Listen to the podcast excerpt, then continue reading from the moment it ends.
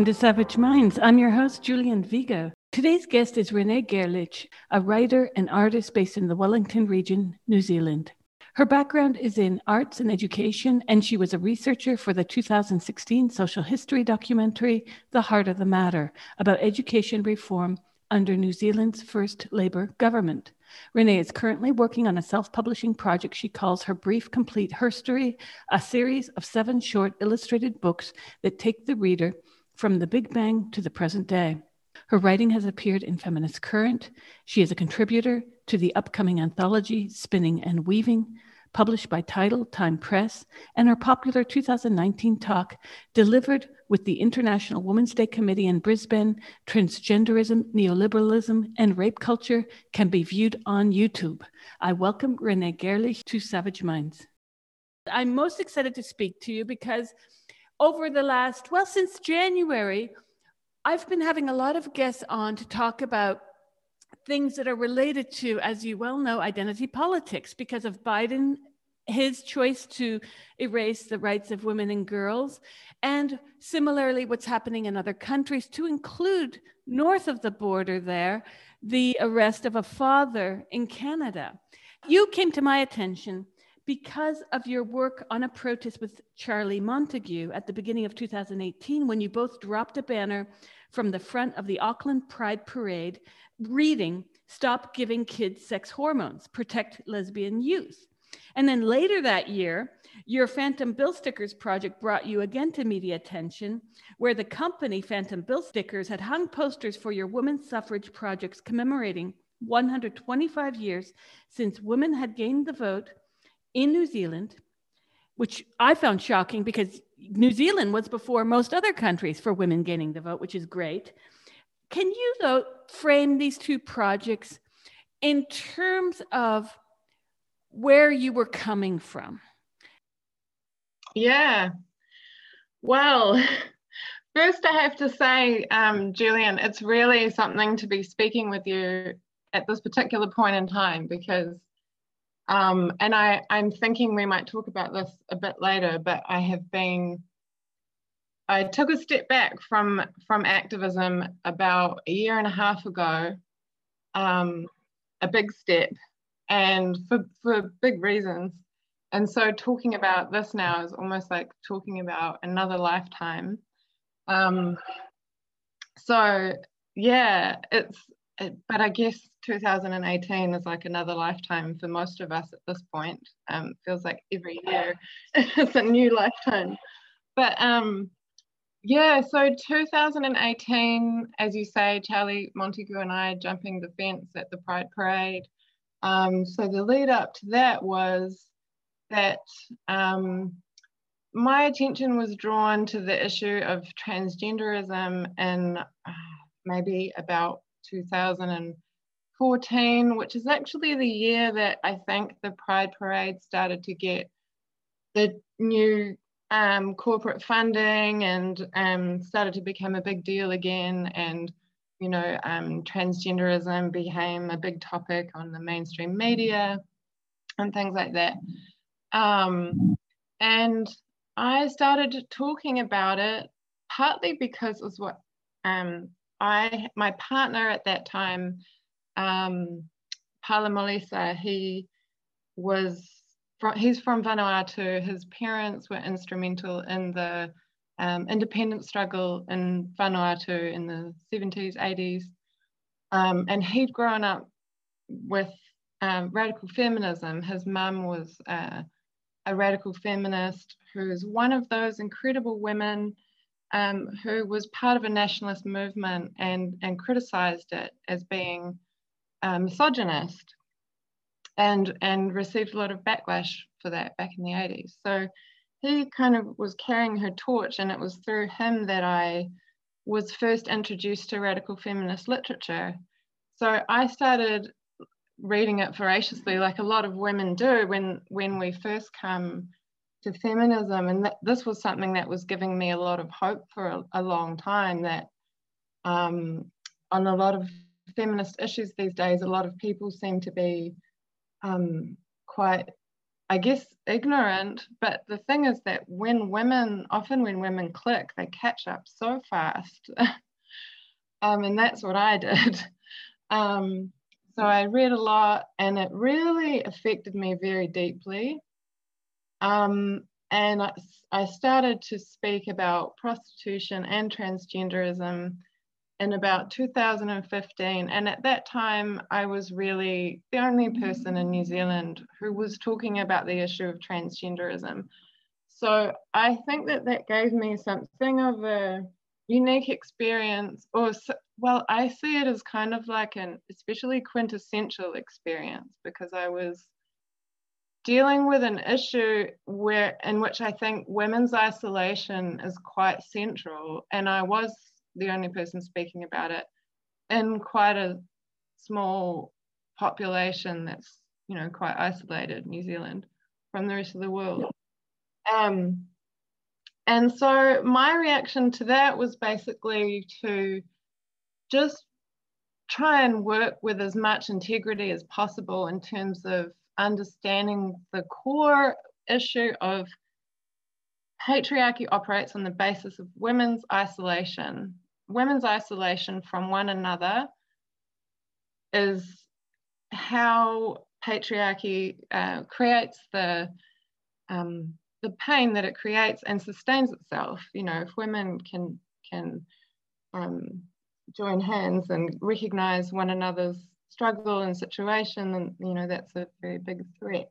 So I always saw my main battle as being about that isolation and breaking down the walls between women and doing that by acting in solidarity basically every step of the way. So I spent a good several years um, consistently everything I did was about how do I express you know solidarity with women um, the way i'm being treated like right now is that an okay way to treat a woman if not what do i believe women should be able to do in response because i'm going to allow myself that in solidarity with women so my whole mode of being and way of operating was was premised on solidarity and through that i thought um, I would meet other women, I kind of felt like, in a way, I was making like a signal flare out of myself.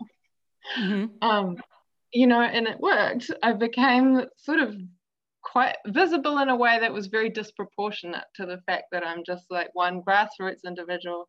I'm not an academic. I'm not in any institution. Um, you know, I had a retail job. I didn't have a platform to speak from, but I got this kind of notoriety, and people found me. Mm-hmm um, Wait a sec, Renee, to interrupt you briefly, you were in a retail job because I read and I've seen some of your other interviews. Did, is that the job you lost because of these activists? Yeah, I, I worked in an art supply store selling paintbrushes and um, yeah, things like that, mm, pencils. I have more sympathy for people working in these kinds of jobs far more than those of us. I'm coming from academia myself. Had I stayed in academia and fought the fight, it would have been almost impossible to get rid of me. Academic jobs, no matter how many academics are being really threatened and unright, you know, it's not justifiable on any means. Our jobs are very secure comparatively. This is shocking. So, this is the leftist movement that goes after people working yeah. shocking absolutely and so i was lobbied out of my retail job uh, a few months before the pride action where i was a little bit out of my job and um, i met uh, charlie montague who's like my younger sister. I love her to bits. Um, not not long after that and then we um, we did that action together. But that was that was the context of my life at the time. Yeah and i have to say as well since you mentioned about you know we're familiar now with some of those stories about academics being pushed out of their jobs about you know jk rowling um, and those kinds of cases. But yeah i had a retail job and i have to say that the position that i was in as someone who's speaking from a blog in a retail job and getting pushed out of that is really uh, definitive in terms of shaping my ideas about uh, the nature of identity politics, the nature of the backlash we're facing. I never actually used the phrase cancel culture.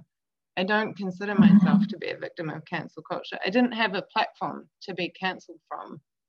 Um, so my whole perception of what is the nature of this beast um, comes from as someone who was didn't you know I was I they stopped me from getting um, through the door like they you know they stopped me from getting a look in. I've been censored so much before I even got to say anything. And um, so that's really central to my my perspectives on on things. Well, this must have shaped the way you see the left, because for me, aside from the silencing of women with an allegedly progressive narrative of identity politics, which these folks offer, and which I view as anything but progressive, I'm shocked by how ID politics is moving further away from focusing upon more important issues, such as those central to the rights of women, girls, and to class issues. Poverty, you would think so during a year of hellish lockdowns, a year plus. And so I, I can no longer speak about the left personally. When I say left, yeah. I have to put it in air quotes or I have to say the liberal or liberalized left because we are only ever talk about the liberal left. Yeah. Yes, because we're living in an extremely yeah. conservative era that puts Thatcherism remarkably in a bright light comparatively. You know, this is the shocking oh my part. Gosh. The if golden we, age. Well, exactly. If we can't say what women are, we can't speak. And when I say we, I'm not just talking about women because now in recent weeks, they've been going after gay men you remember years ago, I was told about the cotton ceiling back in 2012. Now it's the uh-huh. boxer short ceiling. So the misogyny in the left was never properly addressed, in my opinion, from 1968 onward within the left. Obviously, it was dealt with within the likes of Dworkin and others. But then you had, parallel to Dworkin, you had the Gloria Steinem types moving forth, trying to just let's get along and be nice. Yeah. I was wondering if you could frame this because I've, you know, I've seen what you've done and, and, we have very similar politics on the left where there's a complete elision, if not a betrayal to all mm. the class issues that heretofore the left had been mandated to cover. Now that's gone. So I find, personally speaking, like I'm shocked when I'm like, longing for Thatcherism. That's crazy. And uh, what has happened that the left we are now seeing not just a bit of misogyny, we're seeing deep, deep, deep misogyny coming from the left. Mm. That's always been there. This isn't new, it's just evidenced itself. What are your thoughts on this? Um, I'm torn between going down two different tracks to answer that question. So I might go down both, one after the other, if that's okay. Mm-hmm, mm-hmm. Um, so my first response to that would be to go back to uh, my experience of being lobbied out of my job, and I might have to explain exactly what I mean by that. Um, and because that experience caused me to really stop and take stock and go, what the hell just happened? And that's when I started asking myself, what is the left? Who is the left? Um, and actually, what are these political traditions that and categories that we continue to refer to in a day and age where a lot of people are saying it's no longer really relevant or meaningful to talk about liberals and leftists and conservatives anymore because the landscape has changed so much. And so I asked myself what all these terms mean for me. Um, and part of that was uh, so what what happened was um, I when I was living in in the city in Wellington City, and I had this job, um, probably most people I associated with would be on on the liberal left. I was also involved in anti-war protests and um, protests against the Trans-Pacific um, Partnership Agreement, so corporate free trade.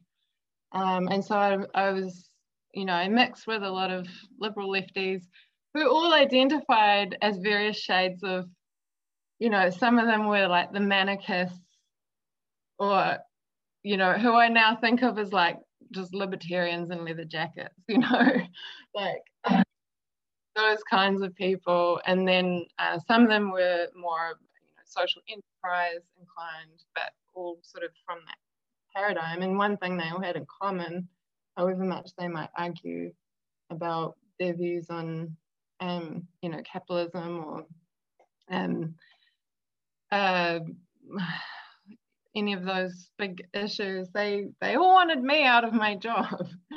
Um, so why, why, what was that about? And I, I wrote an essay actually when I started to piece things together. And I have to say, Robin Morgan's book, The Demon Lover, was one of the texts that really helped me um, get a handle on it. And I found that one of the things that was standing in my way in terms of understanding what the left was, who liberals are, is having some belief or some sense that in politics, people's stated values have any real meaning. So, you know, when individ- when when liberals talk about individuality or individualism and freedom, that they're actually expressing something that they prioritize, or when leftists say that they're anti-capitalist, or you know that they're all about workers' rights, that they're that they're actually expressing something, a value that they prioritize, and I started seeing all of that basically as being rhetoric.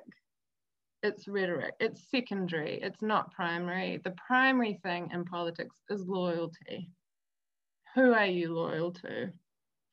And it's very obvious to me that left or liberal, you know, the loyalty is is to men. And I I kind of started to understand this whole liberal left paradigm as kind of um, at some point, the left was about workers and the liberals were about kind of, you know, male, you know, it, it was more entrepreneurial, more, uh, you know, the underpinning ideology of capitalism.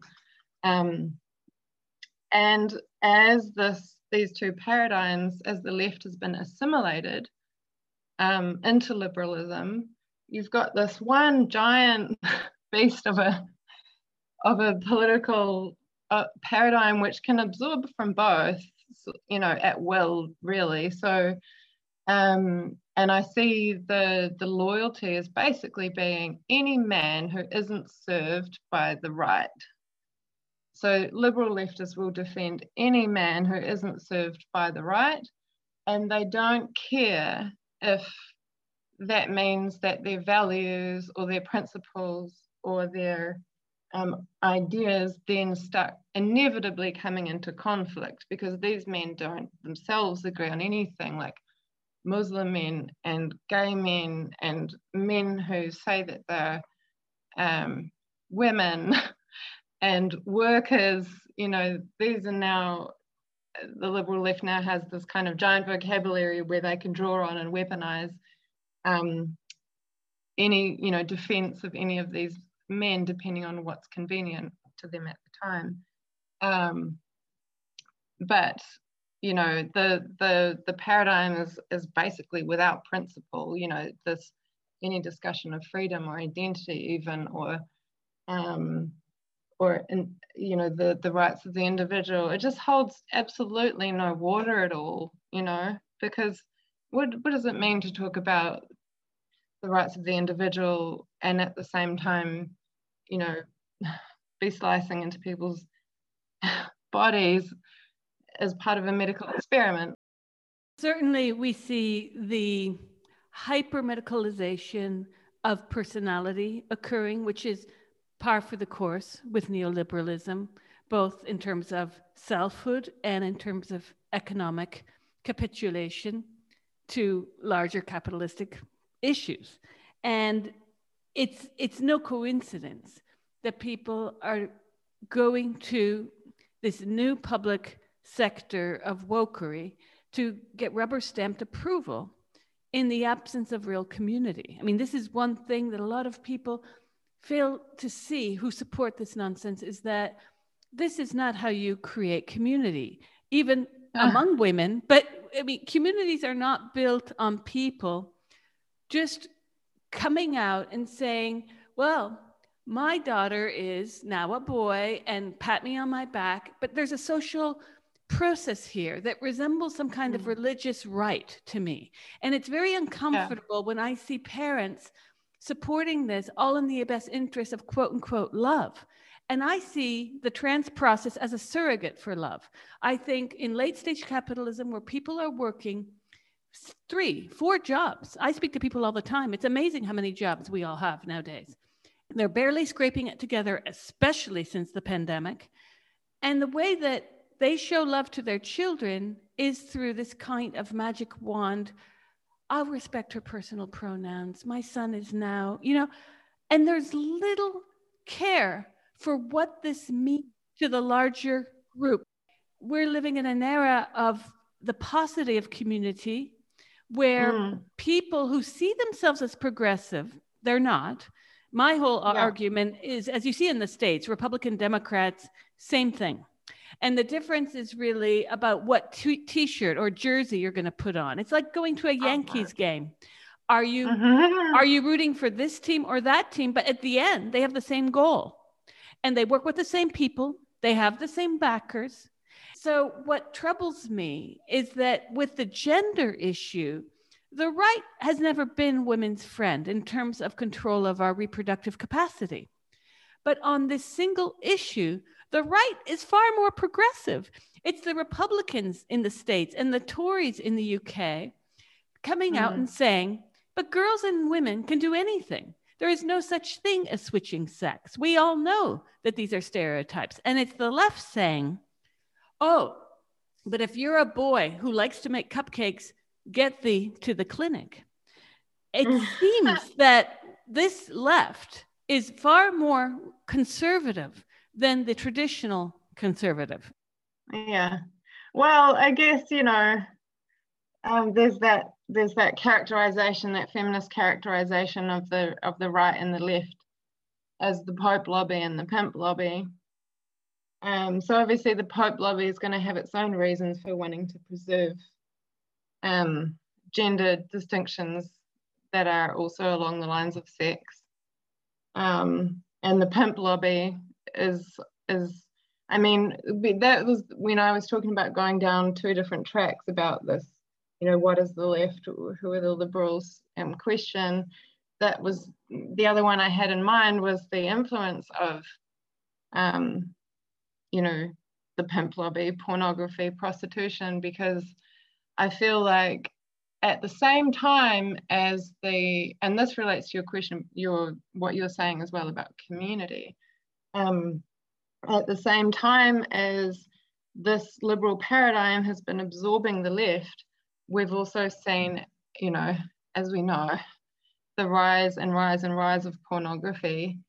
And um, I just, you know, I mean, I've I've done a talk before that that's um, on YouTube where I talk about, but use Naomi Klein's um, book, The Shock Doctrine, where she outlines disaster capitalism and neoliberalism as disaster capitalism in order to, um, uh, you know, basically explain what neoliberalism is. And when I read that, it struck me.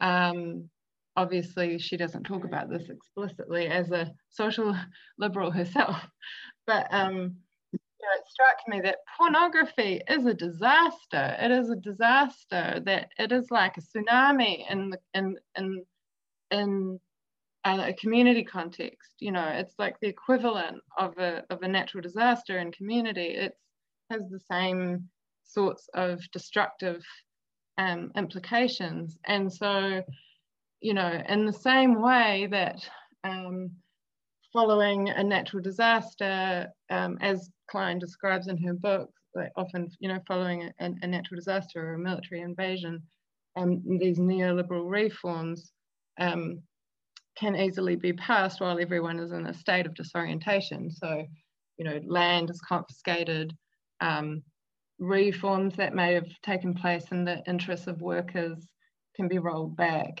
And then there's this land grab and um, and so forth. And pornography does the same thing to our bodies and our communities. People get porn addicted, and then lo and behold, our bodies have been grabbed by, well, big pharma, among other um, corporate entities and um, yeah. So, I, but I feel like um, one thing that's been going on over the years with this kind of advance of neoliberalism is that the frontier is becoming more and more intimate. Um, you know, like it, it, you, you, you were talking about the golden age of, of Thatcher when the frontier was like, you know, the unions. um, and it just feels like the walls are closing in, really. You know, it was, and the lesbian body is has been a, a, friend, a recent frontier of neoliberalism. And part of what enables that is, first of all, the fact that the left has been assimilated into liberalism, and also the disaster conditions of porn, which have basically rendered people insane and susceptible to this kind of obfuscation and um, dissociation. It, it's created a kind of, you know, just like rape and prostitution um, um, cause women to dissociate. If you uh, look at that at a larger scale, if you zoom out, you get this kind of large scale dissociation resulting from porn and prostitution, um, where people are yeah dissociated from their bodies and and then susceptible to believing in all this ridiculous stuff. Because I'm, I, you know, this is one of the reasons I stepped out of activism because I started to realize on a in a on a in a really deep way that you can't argue with someone. I mean, this is obvious, but you can't argue with someone who's telling you that biological sex isn't real. Not just because, um, you know, what they're saying is crazy, but because nobody says that because they actually believe that it's true. They say it because of some, it's it's pain and these and these distortions of, of the mind and the state of being um, among people that is that is causing us to to live out this um, insanity. So it's kind of it's a it, it's, it goes beyond reason. It goes beyond the rational mind. You know, people people are people are going mad um, with with pain and disconnection and dissociation. And so, yeah, that's that's now at the root of my own um, ideas about politics and um, how to respond um, to living in this world. Well, we're living in a period that's very sick. If we can't talk about material reality, then we're really in this very liminal space of almost witchcraft, you know, and not, you know, in the in the traditional sense, but words mean anything. There's a lovely book written in the 70s by French Tunisian ethnographer Jeanne Favret-Saada called Deadly Words. And she looks at the way that language is used in healing. But words have a meaning. They have mm-hmm. a meaning both in reality, but when the meaning goes beyond reality, there's an agreement amongst all participants that the symbolism is being used for a certain function. Differently from this madness, as you say, when people say that trans women are women, you know they don't believe it because if they believed it, they wouldn't even have to say it. So it becomes this oath of allegiance with an absent flag, and now that flag is mm-hmm. everywhere. Mm-hmm.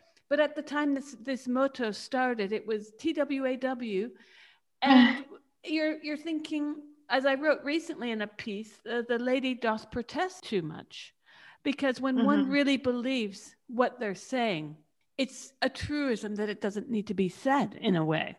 We don't run around saying the sun is hot, air is good for your lungs. So there's this very strange mechanism that neoliberalism, as you rightly point out, has evidenced within so many so-called leftists, but these aren't you know, these are not really leftists. They're just neoliberals, a, a slight shift to the left from the right. And mm. there's some cachet though today, especially with social media, clickbait for media enterprises that run one story over another. Like if I had just landed in any Anglophone country from another planet, I would think that trans people, if I were to look at the headlines, I would think these trans people are like 99% of the population because you hear a lot more about them than you do about us mere vagina havers.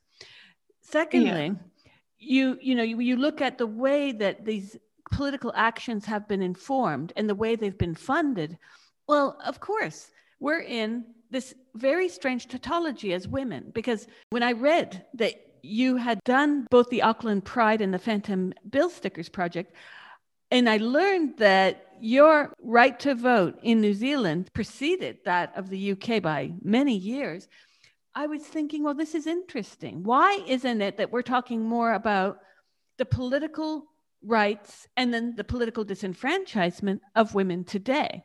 Why is this being not only discussed second, it's not being discussed second, it's being erased as well because these trans activists are what I deem to be men's rights activists primarily. There's some women in there, and there's quite a few women doing the cheerleading who are not even transgender.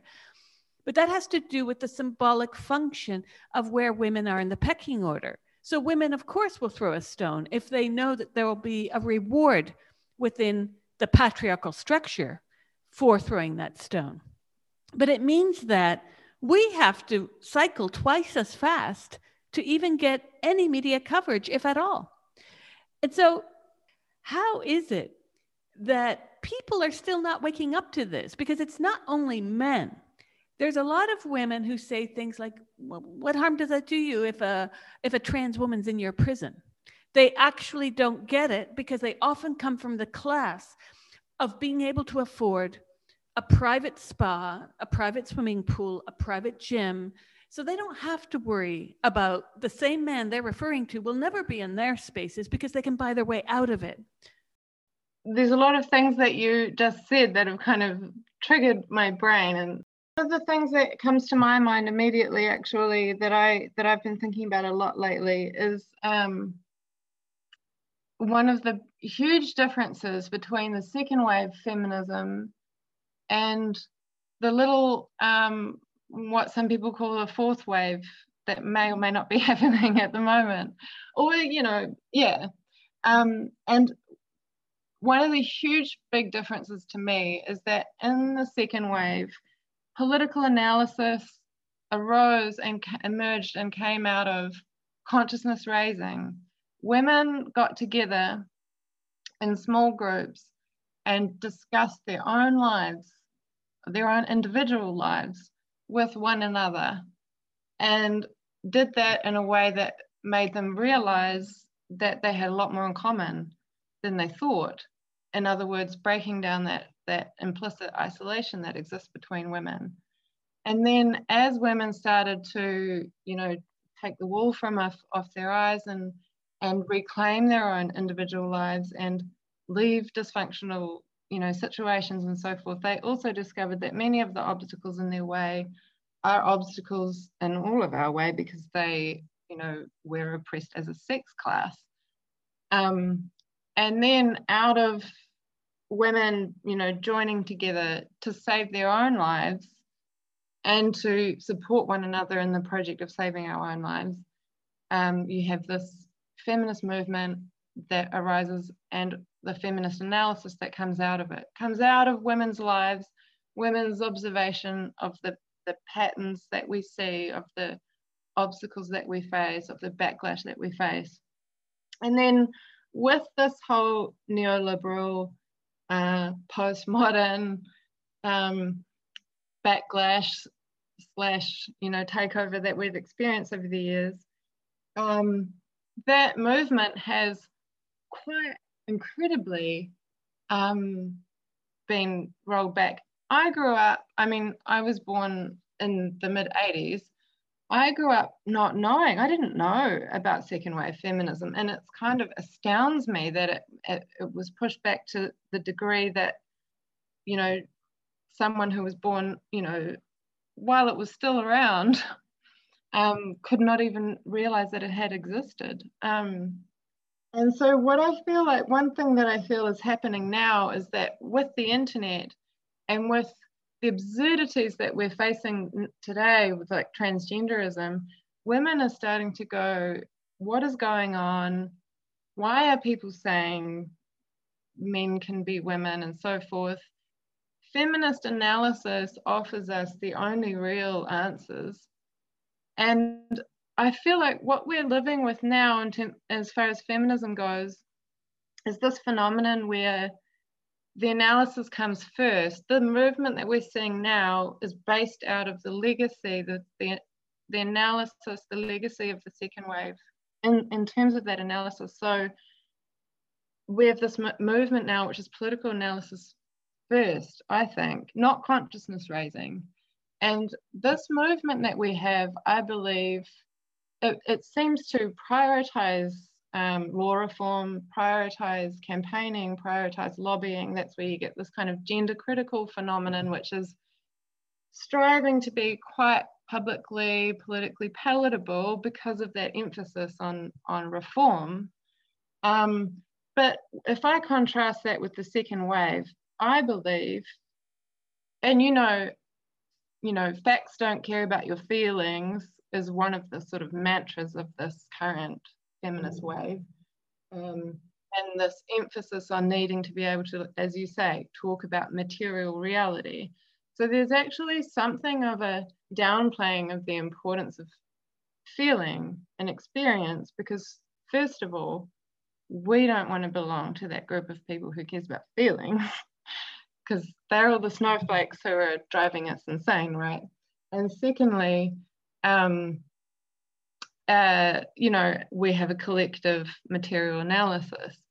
Um, but actually, if you go back to the first wave, I just think that that was very much driven by the everyday heartbreak, passion, experience, and feeling of women. And I feel like we I just long to see a reconnection with that. And, you know, uh, I, this is also why I talk about this thing of um, values versus loyalty in politics, because I feel like in some ways, if you take for granted what these different political paradigms say that they care about, like if you take for granted that liberals say they care about individual freedom, and therefore I don't care about that so much because I'm about collect, collectivism and material reality because I'm not a liberal, I'm a radical. But if you do that, then you know, and take for granted those values and and the way that they're distributed across the you know debates and across the landscape, you can then sort of throw out really important parts of just you know what a movement requires. We need to care about ourselves. We need to care about our own lives.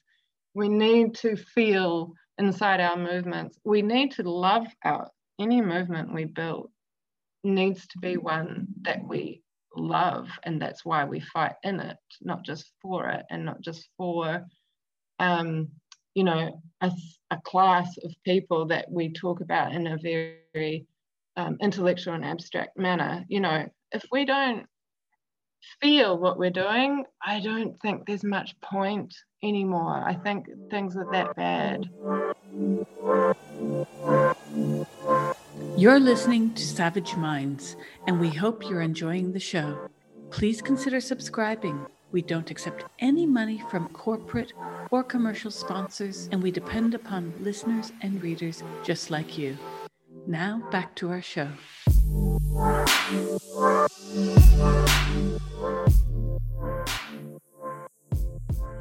Where women seem to be caught up symbolically for most of society as something to be ritually made into a sex object you refer to porn and then porn in lockdown. Remember, Pornhub was offering free porn to men in the early months of lockdown in countries yeah. like Italy. Yeah. This was insane. So mm. women are never really seen as true subjects, not even in 2021. No. We were not at the table to discuss the Gender Re- Recognition Act in 2004 in the UK. The same thing's happening in the US around a similar Gender Recognition Act. We're an afterthought. So, on the one hand, you have legislators saying, put the men who identify as women, the men in dresses, put them in women's prisons, because we all know that putting on a dress means suddenly and magically you jump crime demographics. And on the other hand, I can go out in my 501s and cowboy boots, and I will never get the same job opportunities as a man, not today at least. no, you won't. and then the fact that most people don't even have the time to spend on social media or the internet. They're too busy mm-hmm. working mm-hmm. at blue collar jobs. Yeah. This becomes a dynamic that remains super elite in a way. What are some of the ways that we can get out of this? Because I know that you have mm-hmm. spent the last year, you mentioned, working on your understanding of how the world of political feminism and the worlds of spirituality and healing fit together. What have you learned from your discovery this past year? In that period, like around the time that I did the Pride intervention with um, Charlie Montague, uh, as she was called then, um, and I was I was also, as like I said, making a signal flare out of myself, and in order to gather women together, um, I did that for uh, several years, and eventually ended up with a group um, of about 50 women who I made an effort to uh, around New Zealand. So I made an effort to ensure that I knew all of these women. Some of them I did know before. Um, so some of them were like you know people I had lived with, or you know people I knew from other kinds of protest, or who eventually twigged to the issue of prostitution or the issue of transgenderism, and then I would invite them into this uh, online group that I was running. Some of them I met online through shenanigans, um, and then I would yeah make an effort to meet them face to face. It was a it was a very real little community, um, rather than just a, a a kind of an online group, as important as they can also be. Um, and eventually I exited from the group myself because I was still ultimately working independently. And I found um, that talking about things with about 50 people when I was ultimately had to be answerable to myself and my own conscience was a bit much. Um, even though it was a very uh, supportive space. Um, and after I left, this group ended up forming a, a lobby, a public with a, a public lobby. Um, and when they did this, something really interesting happened. Um, they decided not to associate with me or to acknowledge the the origins of the group, which were in my work, um, and or anything like that. Um, and you know they started holding public events um, including in wellington the city that i'd been trying to speak in for years and i'd experienced you know being banned you know censored from the state broadcaster I did an interview with them and they told me that they'd lost it um, i had you know there was a Phantom Billstickers thing which was unprecedented they hadn't um, done that to a, a paying customer before um, blacklisted them. Um, I was banned from as open a community forum as the Wellington Zine Fest, which is just a place where you can, you know, make handmade books and zines and pay for a stall and show up, and um, I wasn't allowed. Um, so I was just thoroughly banned, and um, uh, so when when you know this group held a held an event in, in that city and I couldn't even really go without triggering um, people who I thought were on my side. Um, I was really gutted and I also started to see parallels with, for instance, um, Women's Place UK um, and how, you know, there's quote unquote certain women who um, they are not too comfortable with, like Julia Long and Sheila Jeffreys. Um, so I saw my situation as being part of a pattern. And I, but in a way, in a way, in a bit more of a concentrated form, because of the fact that I, you know, I mentioned before, having started off on my own, built up this group through. I mean, maybe three years doesn't seem a very long time, but it was three solid years of pretty dedicated um, activism and you know dedicating myself to bringing women together so having done that and then to be cast out by the group uh, of feminists was a super, super, super confronting experience for me because one thing I think all women um, who start speaking out, becoming explicit about their feminism experience, is that you start realizing that um, if you didn't know already, um, that various institutions and organizations who you may have previously thought would would might protect you in some way certainly won't. So uh, you know when i'd complained about censorship before to say the media council very very very clear cases they would still say you know censorship hasn't taken place because they could because i was a woman by myself. So how you know they didn't have to worry about it or the ethics of it. And um you know uh, I'd been to, you know, the Human Rights Commission about discrimination, you know, being banned from Zine Fest, and nobody, there, there was no um, accountability system or, you know, place that I could go where um, that was ostensibly existed to protect people from discrimination and censorship and and those sorts of things that would actually act on their promises in my case. So I already knew that I didn't have any support in the wider society.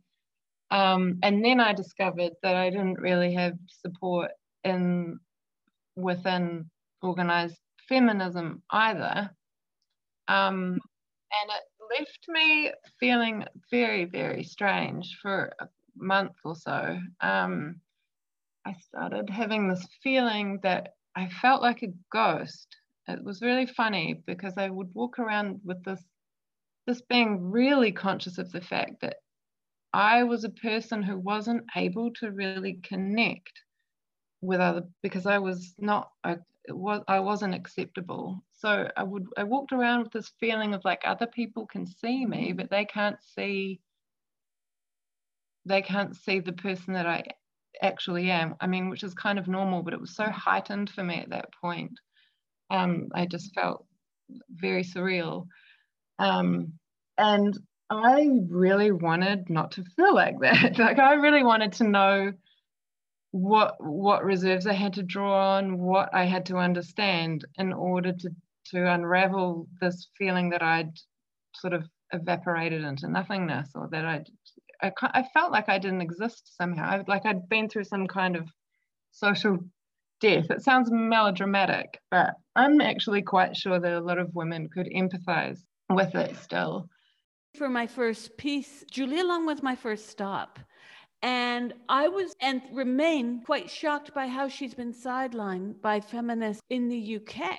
I feel it. Like I I love Julia Long to bits and I it's visceral for me. Well, she is one of the kindest people I've met. And yet, the way that yeah. she has been portrayed by women who often have a stronghold within the media itself, they not yeah. acknowledge her work. They sometimes plagiarize her work, I'll say. And then she's given no credit. And then when they do give her credit, like for the HRC protest she did with Kellie-Jay Minshull, uh, Posie Parker, they make it into she doing something quite illegal when in fact that's what protest looks like. And thank God they did it. I know.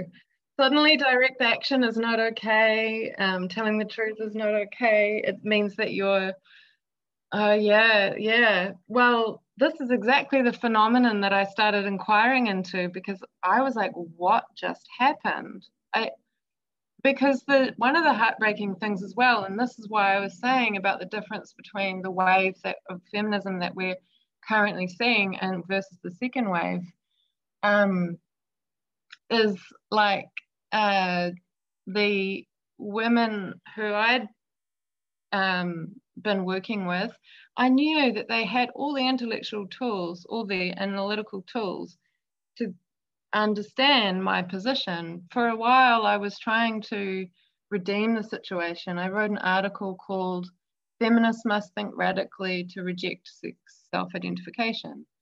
And the reason I wrote it, um, in that article, I wrote about how um, the threat of transgenderism, the, the essence of it is this thing of women's isolation. women are isolated when you know they're having when they're being chopped into on the surgeon's table you know it's it's isolation. Like when women are punished for dissenting they're isolated. Like this is the part the core of the threat. So when i saw that they were willing to dissociate from me i was like danger danger. Like you are the you're the seed of the thing that you're trying to fight exists now within your organization and it's going to sprout. Like you should weed that out before it grows. Um, and it will grow, and it did grow. Like um, I, I know that this has been a problem for them um, ever since. Although I have to say, um, I don't. Yeah, I, I want to detach from. Uh, it's not a criticism. They can do what they like, but um, yeah, uh, I've I accept that now. But um, yeah, so you know, people who appear to have all the intellectual tools, like a lot of the women in, who are in or associated with Women's Place UK, they know why Julia Long, for instance, um, is very uh, passionate about talking about preserving the integrity of language, not talking about trans rights not calling men she or sister if he's wearing a dress. Like, she's right because the part of the reason for that is that, uh, gosh, this affront on women and women's spaces and women's bodies is just that an affront. It's not that suddenly everybody has amnesia and needs to be reminded about what testosterone is and what you know, biological sex is. That's not the nature of the problem. Radical feminists are meant to be the ones that go to the root of the problem, right? The root of the problem um, is to do with, um, you know, investment and attachment this affront on boundaries. So when we go around saying women are female, we're not saying that to educate people. Everybody knows that from the age of two. Like everybody knows that. The, the, the trans activists know that, and they not just secretly, they know that explicitly when they go around saying, you know, men should be allowed to have state funded genital reassignment surgery because otherwise they can't be real women if they don't have a fake vagina. Like that's a concession that I know what biological sex is, even if I'm expressing that in a kind of perverted, distorted way. But they know they don't need to be educated. So when we talk about it and when we say it, we're not educating, we're simply asserting a boundary. And if you assert that boundary and at the same time call men she and you know say, oh, I do care about trans rights, I just want them to be a bit um, more, you know, I just want women to be considered also. Um, those concessions uh, they actually compromise, they, they represent compromises of the very boundary that you're trying to assert. So it's this massive contradiction. I'm quite sure that people understand that this is what Julia Long is about. But the disingenuousness really did my head in for a while when I experienced the same dynamic. And oh, um, I got into yeah. massive trouble for defending her, and I've been trolled. Even during the lockdown here, I had some very high profile British women target me with defamation because I said that they shouldn't defame these other women. I find it hmm. shocking mm. that the very same women who collude with right wing media were calling Julia Long and Posie Parker uh, colluders with the Heritage Foundation, which they were not. they attended an event. But the thing is, the funny thing is this and I respect what Women's Place UK has done, but there's yeah. been a lot of criticisms made to them about their platforming men, about the fact that they want to follow the true trans model. And I say, whoa, that's how we're in this mess. Because I uh-huh. was in New York in the early 90s when people were just giving free passes to men in wigs and dresses and saying she ha ha ha. Everyone knew they were they were men. But that's how it starts.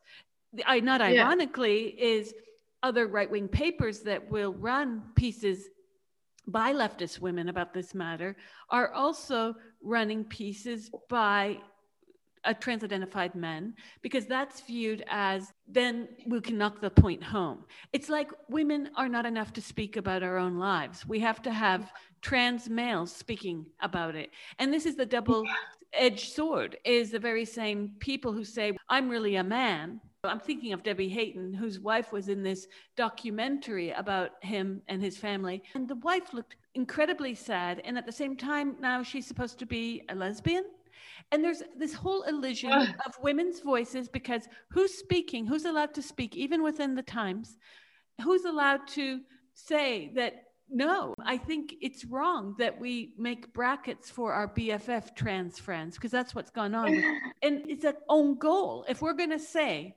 that on the one hand, we have to respect pronouns and call them trans women just as a way of meeting in the middle. And on the other hand, the minute that we're attacked by them, another writer who was very critical of Julia Long and Posie Parker's wrote a piece saying, I was attacked by a man in a dress. And I'm thinking, wait, you're the same person that calls out these women as pollusive with the right. You write for the right almost entirely. And then you say it's mean when women say that they are he or men. But the minute you're attacked by a man in a dress, as you put in your article, that's okay. Like, I can't keep it straight. The whole question of collusion to me is such a fascinating one as well, because I feel like my personal take on that is women can talk to whoever they want, wherever they want, whenever they want. The the main the main question is like, is it safe? Like I, you know, please don't go and have a accept an interview with the Ku Klux Klan. Like you don't want to be in that room. you know, don't go and talk to the rapist. Like you don't want to be in that room. It's not about whether or not the woman in question has done something that's morally sound or not. That question comes in when is think I mean the threat of quote unquote, you know, talking to the wrong people is that you might compromise. You might be tempted to make compromises because there's money involved and there's power involved. And that is the mm-hmm. nature of the threat of money and power, is that it leads to compromise. And I find it quite ironic that a lot of, you know, the you know quote unquote gender critical uh, you know feminists who seem to have a big problem with uh, say working with the right or whatever when it is just accepting a platform or being in the same room as as somebody from a different um, political paradigm you know some of the women have a big problem with that. Our women who've already made all their compromises. They talk about trans rights. They call women she they've they've made those concessions in the interest of being popular, getting in the ear of politicians, i.e., rubbing shoulders with people in power and people who have money and resources. And yeah, I mean, I I I get it, but yeah, the, there's definitely a lot of. I mean, but the thing is, I think um, you uh, your um, podcast with Robert Jensen, you talked about that a bit. Like it, contradiction is part and parcel of the political landscape and political dis- public discourse at the moment. It is absolutely full, so full of contradiction that I partly don't really engage anymore because I feel like there's just so much noise. Um, and this is partly uh, like one of the one of the conclusions that I ended up drawing when I asked myself what had happened in my case and and what is going on with these dynamics um, where where women are falling into these yeah patterns dynamics. I started to conclude that it's actually it's not a big mystery at all. It comes back to female socialization. Women are trained socialized to be helpmates, you know, to be handmaidens, to be identified with men, to be invested in power, to see ourselves as needing to gain validation from men in power in order to um, feel legitimized and, and have a legitimate um, um, you know, mission. And it leads to this, I think that habit, I think that habit has both has manifestations, you know, in our individual lives, as we all know. I mean, that's part of the, the feminist analysis has got to do with feminine conditioning um, and female socialization. And this is how we end up participating in our own oppression. We know this. We do it politically also, and we do it politically also, even when we have the intellectual tools not to do it, because the issue is not intellectual. The issue is feeling based. It's about pain, it's about socialization. Political analysis doesn't free you of your a lifetime of habits instantaneously or automatically. So it's it's inevitable that when you get a bunch of women together who have their conditioning in common, that's we do. We have that our conditioning in common.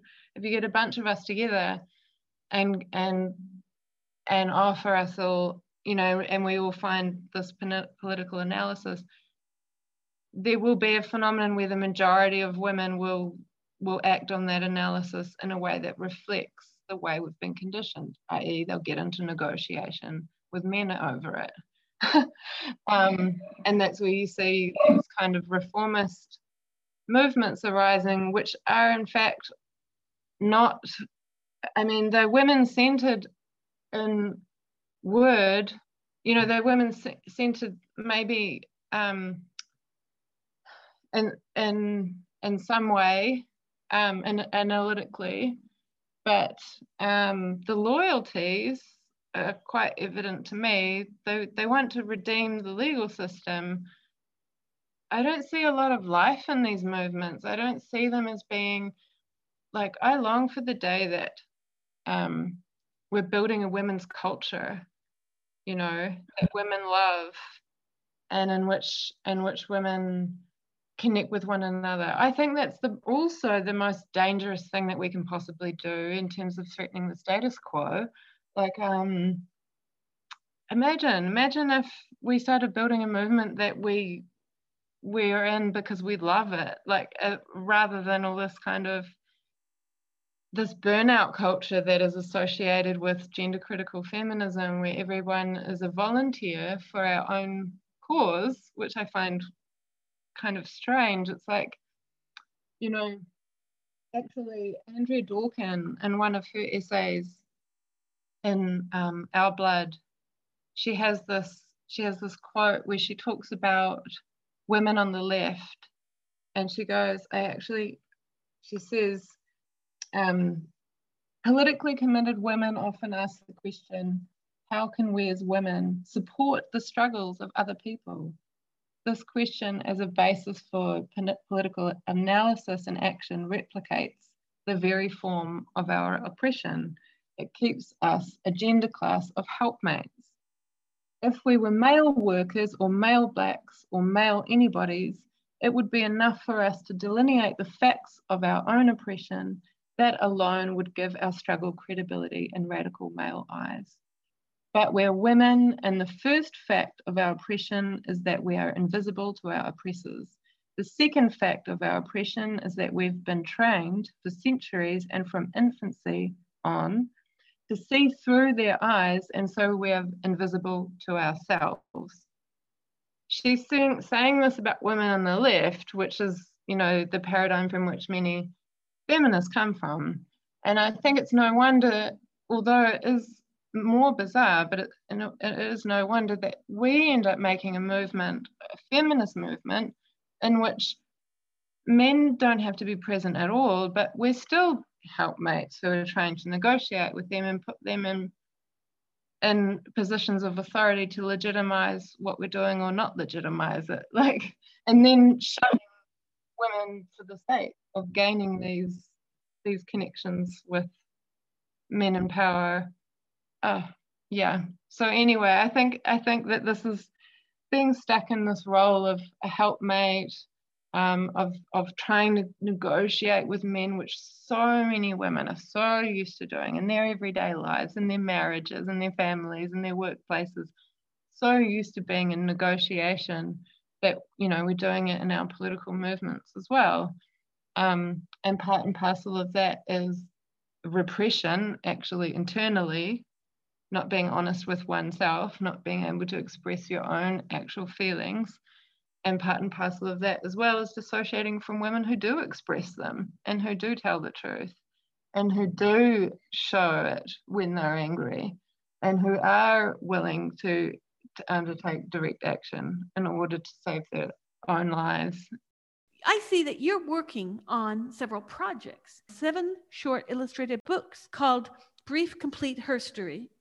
And this series begins with the Big Bang and the evolution of life, and it heads towards book seven, neoliberalism.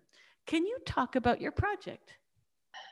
you know when you're talking about you know is is activism like what are the limitations of activism itself and um, my experience really i just hit a wall with it i felt like i couldn't continue operating in the way that i had been even if i wanted to because it would have become a, like a kamikaze mission when i was um, an activist and I was doing all sorts of things. Like the, there was the Phantom and there was the Pride Parade, but I also like I dressed up in a handmade made, made tails costume and went to the Anzac um, Dawn Parade and um, tagged on to the end of this military procession in my handmaid's tale outfit. And I went in the same outfit, stood outside Parliament, like holding a sign saying trans women are double plus good women. I actually have a penis costume that um, I I went to.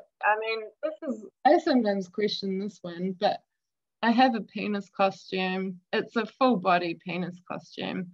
I put it on and went to this women's gym, which was um, receiving a lot of attention in the media because a man was trying to sign up for the gym and I'd been trying to talk to them because they were actually my old gym and I was very attached to that gym. And um, they they didn't really they weren't very receptive. Fair enough, they were under fire and getting enough flack, but I wanted to do something and I wanted to show the double standard. So I went there in my penis costume saying I wanted to be a member, um, which I sort of was in that moment and i and then and i was like i promise i'm a woman inside um which was also true but i did things like that too and i thought you know i could hear the voices like i was like i knew that people were going to say that i was harassing women at the gym that i was targeting you know that i was like putting them under extra blah blah blah like i could hear all those critiques but i thought you know ultimately no one's really talking about the threat of men entering women's spaces, and that is a real threat of violence. And so, if people want to argue about whether or not I should be able to wear a penis costume and make myself look like an idiot, which is really like, then they can argue about that. I'm gonna. So I pulled some stunts, you know, and at the time I was doing that whilst bringing women together, and also to bring women together. And then once I could no longer be part of that group, I wasn't going to do those things anymore because it would have been a completely different. It would have been completely different. Like I, I wasn't doing that stuff just to draw attention to myself, you know, or even the issue. Like I wanted, I wanted to have a, you know, build a community which could work together, and I couldn't do that anymore. So, but one of the things that happened was when I realized that I I didn't really have the group that I'd been hoping for, um, which was also in hindsight perhaps my own fault. You know, I, I expected something to happen that didn't, and um, no one no one ever promised me anything. Like it, they didn't owe me what I thought would. You know what I mean? Like they they're free women. Like they can do what I want. What they want is just. I just happen to have this particular vision in my head. And then when I lost that, I kind of grieved for it. I really did. I, I went through this grief process. And when I went through that grief process, I it, it totally snapped me out of any last remaining kind of self sacrificing attitude that I might have had about acting on behalf of all women at all times. Because what I realized when I had this grief feeling was how much I actually really do care about my own time, my own life, and my own energy. Because it was so heartbreaking to feel like that had been completely erased and completely invisibilized by other people. And when I felt how painful that was, I knew that I had to honor my own time and my own life and my own energy, even if I am only one woman. And actually, don't feminists care about the lives of just one woman? And can I do that too? And so then that that really from then on I really started investing much more in the long term um, projects that I had been doing, um, but maybe not prioritizing, um, and projects that involve, you know, sitting down and painting, which is something that is hard to justify if you're hell bent on stopping a law from going through tomorrow, you know, or trying to get in this ear of this politician because the opportunity has just arisen because he just said this thing on the TV, and if you don't strike now, then you'll, you know what I mean, like that fueled, constant, you know, state that um, people get in with activism doesn't really allow for slower, more focused projects, and so um, my movement, my shift out of that kind of activism has allowed me to um, invest much more in longer term projects. Um, and yeah, so this is one of them. So um, it's, yeah, I've got this, uh, I'm making a series of books. They're all going to be very digestible and quite short, kind of like magazine size. Um, and yeah, there's seven of them. I'm calling them my brief, complete history because of the time span that they cover from the Big Bang to the present day.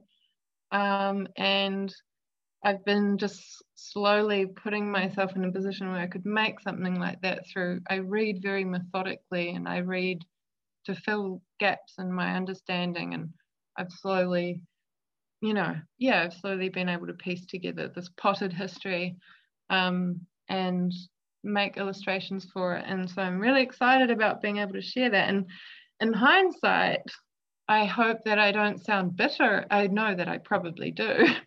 Maybe I am a little bit, if I'm honest, but I hope, and I kind of hope that I don't sound bitter about what happened to me because what I learned from it was so valuable. And I'm so glad actually that what I'm, what I feel like I'm more able to do now is cultivate my response to the things that are going on in the world rather than being in a constant state of reactivity. And I think that that to me is the nature of the problem with pub- public discourse and the political landscape is that it is fundamentally and reactive. And it's particularly heartbreaking when you feel like feminism is part of that because, well, the idea of, of women stepping back to recognize to to give ourselves the visibility that we're wanting first and foremost and then on that basis cultivating our response and then through those individual responses building up a movement